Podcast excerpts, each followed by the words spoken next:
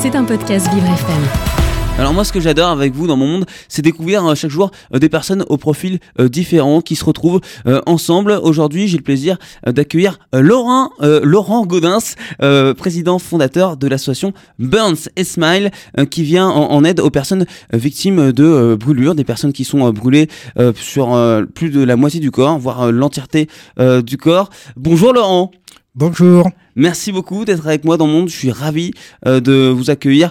Euh, Laurent, vous avez un, un parcours euh, particulier. Vous avez été vous-même victime d'un accident lorsque vous étiez petit. À 4 ans, vous êtes pris un, un revers de flamme sévère lors d'un barbecue. Vous aviez seulement euh, 4 ans. Vous avez été brûlé sur plus de 60, 60% du corps, c'est ça Je dis pas de bêtises? 60%, oui. et donc, vous avez subi de nombreuses interventions chirurgicales en 25 ans, 80 interventions chirurgicales, 150 asthénie, asthénésie générale. Vous êtes toujours relevé, vous avez euh, toujours euh, réussi à avancer malgré euh, ces contraintes que vous ont apporté la vie. Et vous avez décidé de fonder votre propre association parce qu'il y a beaucoup de personnes dans votre cas, des brûlés, victimes d'accidents de la vie. Elle est venue comment? Cette idée de fonder euh, cette association Burns and Smile, Laurent?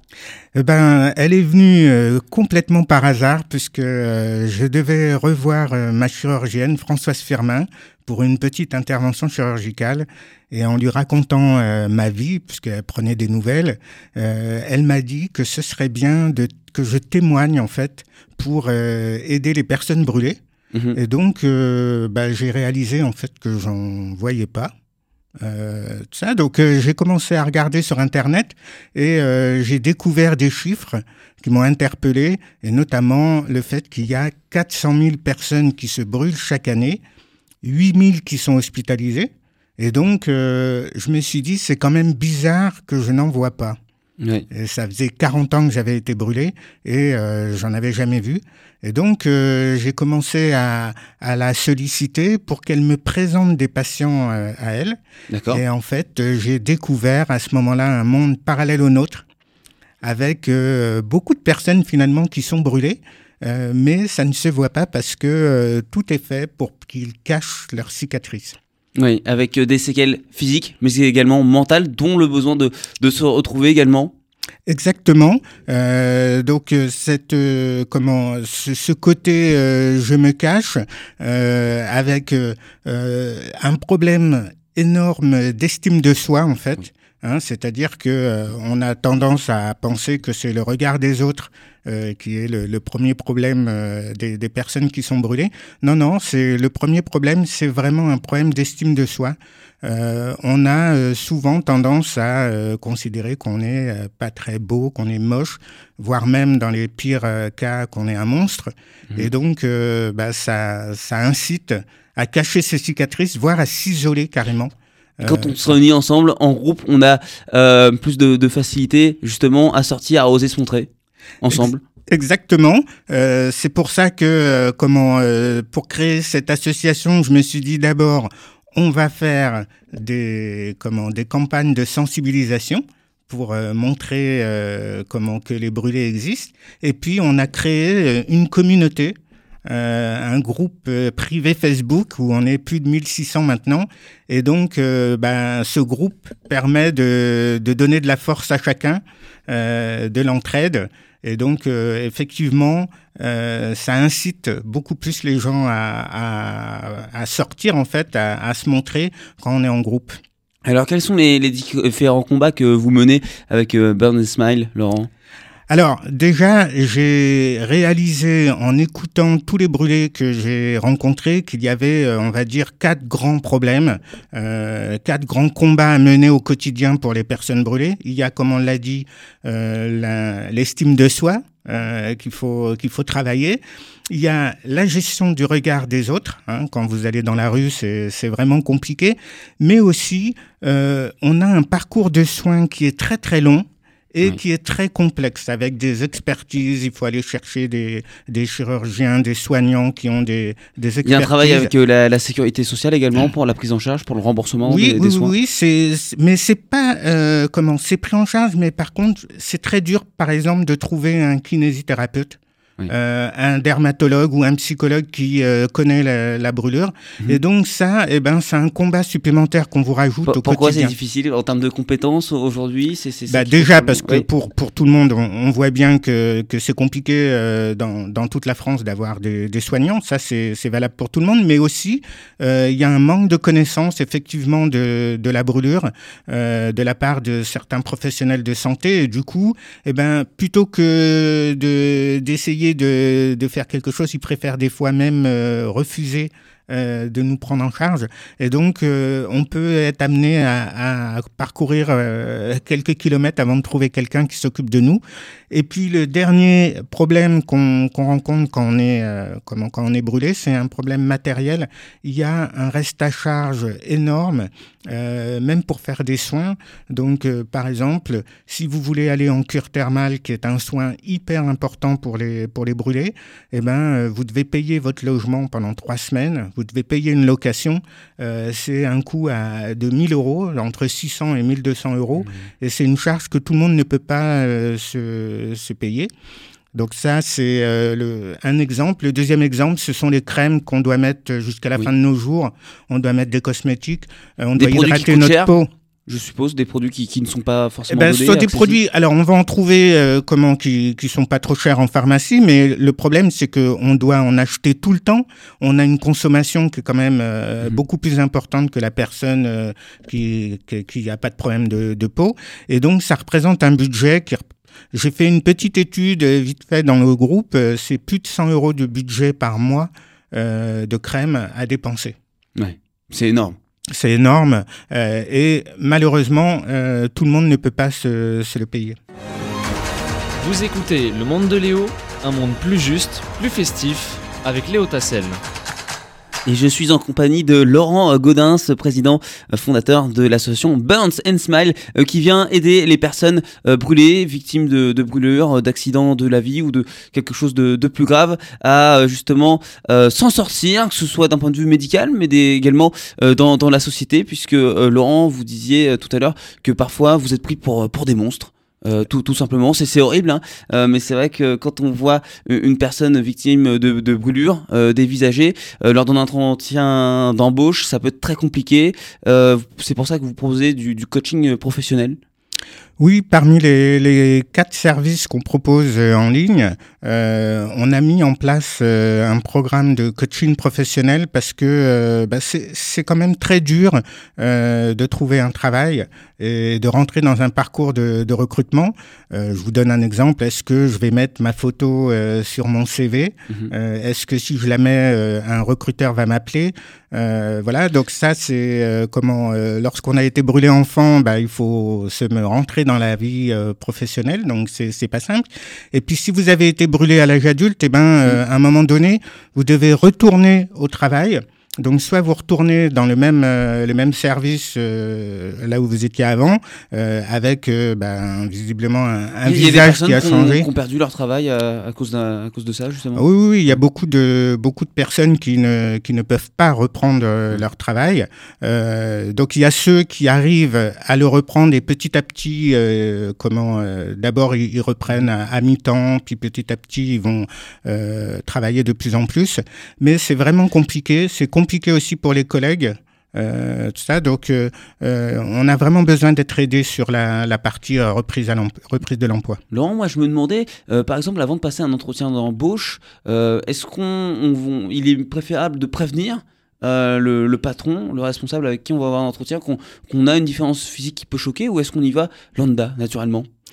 Ben, moi, je préconise d'y aller et de comment et de ne pas le, dire mais c'est vrai que euh, au moment où on apparaît euh, en face à face euh, bah, la personne on, peut on avoir a la photo hein, généralement sur le CV voilà on a la photo mais des fois la photo ne montre pas tout hein, comment. Donc je pense qu'il faut y aller et puis comment passer vite vite comme dans le vif du sujet et montrer son expertise. En tout cas moi j'ai fonctionné comme ça pendant toute ma carrière. J'ai même fait de la prospection commerciale. Donc, j'ai jamais annoncé à l'avance que j'étais brûlé. Euh, maintenant, euh, avec les réseaux sociaux, avec euh, tout, tout ce qu'on a sur sur Internet, c'est quand même beaucoup plus compliqué de, de totalement se cacher avant. Donc, bah, il faut, je pense, sensibiliser euh, les recruteurs, sensibiliser les directions des ressources humaines euh, pour créer des parcours de, de, recrutement pour ces pour les personnes qui ont euh, un handicap, on va dire esthétique. je pense que c'est important, effectivement. On voit beaucoup de personnes sur les réseaux sociaux poster des, des photos de à, la plage en, maillot de main, en, exposant leurs différences physiques. ça, c'est une bonne chose pour vous? Oui, moi, je, de sensibiliser également? Je pense que c'est c'est une bonne chose. Vous faites d'ailleurs sur votre compte Instagram, vous, vous, postez des photos de vous, voilà, en toutes circonstances, comme une personne en, en, en vacances. Euh, oui, j'ai pris, euh, j'ai pris euh, l'habitude de, de, le faire euh, parce que je pense que c'est important de montrer comment qu'on est capable, même avec des cicatrices, de faire des choses de, de la vie courante.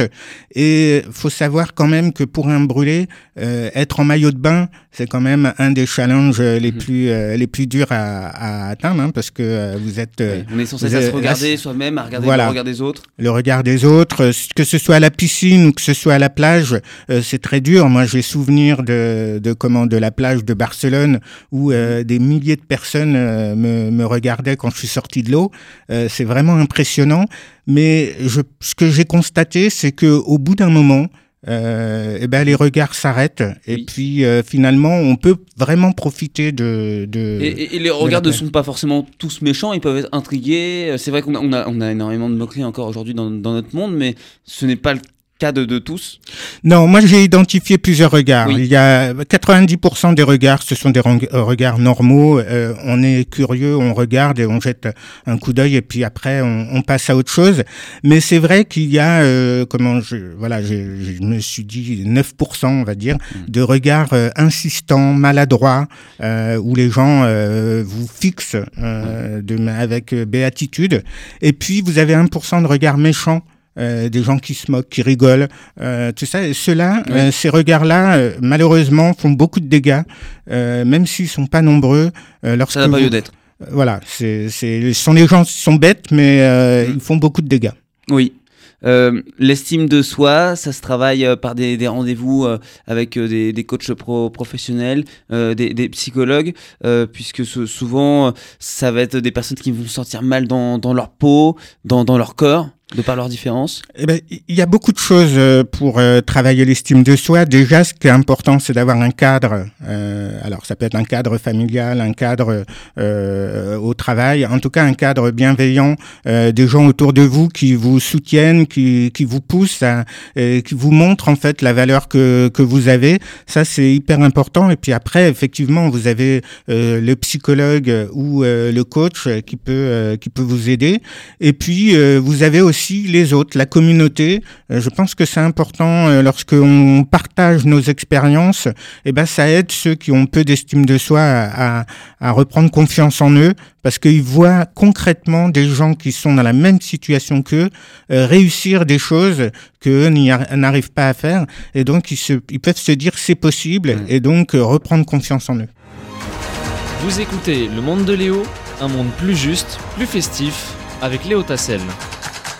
Merci de me rejoindre dans mon monde. Euh, on s'intéresse au quotidien des personnes brûlées aujourd'hui avec euh, Laurent Godin, président fondateur de l'association Burnt and Smile. Euh, vous vous battez depuis un moment pour qu'il y ait une reconnaissance nationale, pour qu'il y ait une journée nationale des brûlés, Laurent, mais ce n'est pas chose simple apparemment.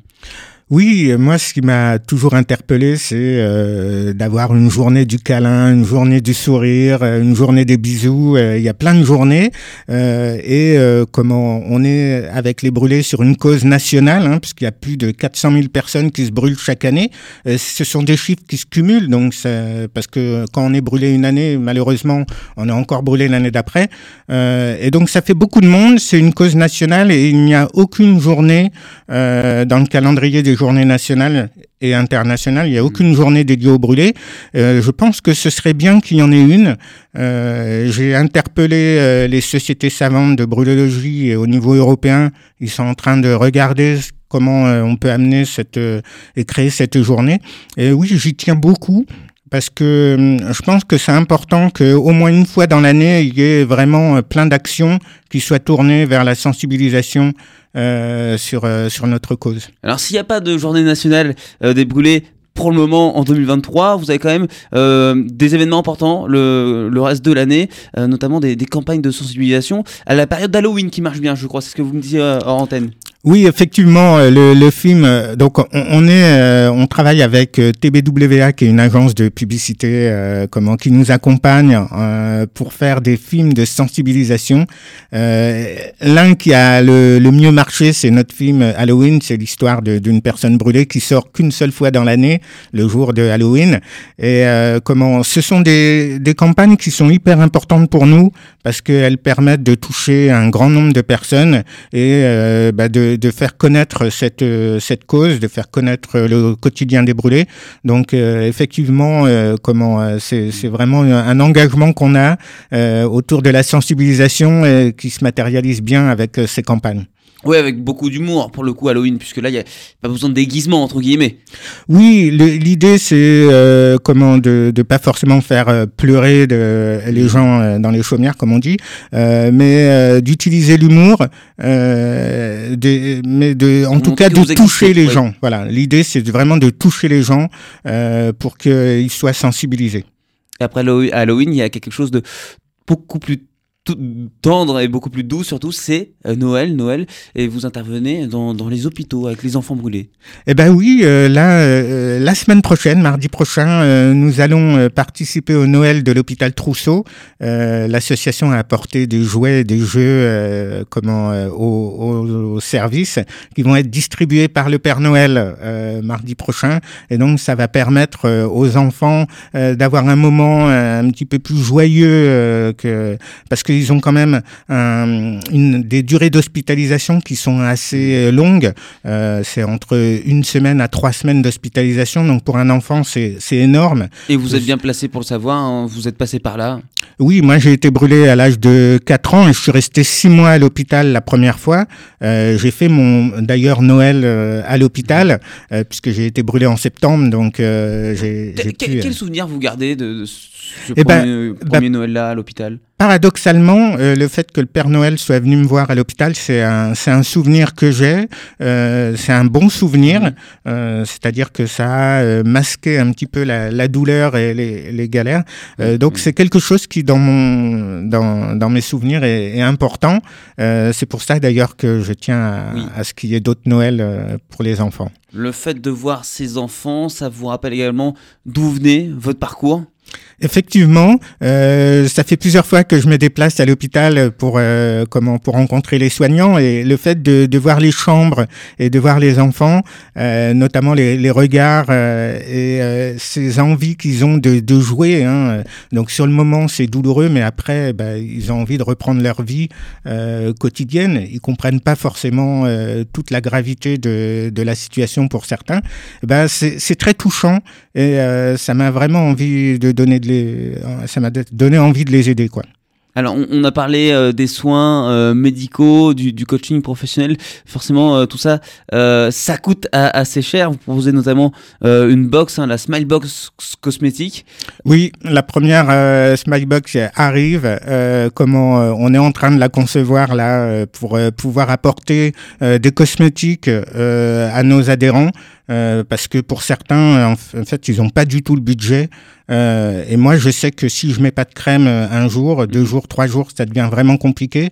Donc, euh, c'est un quotidien qui est difficile si vous ne mettez pas de, de crème. Donc, euh, parmi nos services, il y a cette cette Smiley Box qui qu'on est en train de créer là. Et comment faire, Laurent, si on souhaite réaliser un don pour votre association Burns and Smile? Est-ce qu'il y a un site internet sur lequel on peut se rendre? Oui, il faut aller sur le site internet. tout se fait en ligne, en quelques clics vous pouvez faire un don. Euh, c'est comment directement reversé à l'association, donc c'est le c'est très efficace. Euh, et d'ailleurs, on compte on compte sur sur tout le monde pour nous aider. on tape Burns and Smile sur, euh, sur Google et puis on vous trouve. euh, Exactement, oui, oui, c'est assez simple. Merci beaucoup Laurent d'être venu avec moi. Euh, J'étais ravi euh, d'avoir découvert euh, votre histoire et euh, celle de, de votre association. Et puis euh, je vous souhaite euh, euh, plein de bonnes choses pour, euh, pour l'avenir. Merci beaucoup Léo, merci Vivre FM. À bientôt. C'était un podcast Vivre FM. Si vous avez apprécié ce programme, n'hésitez pas à vous abonner.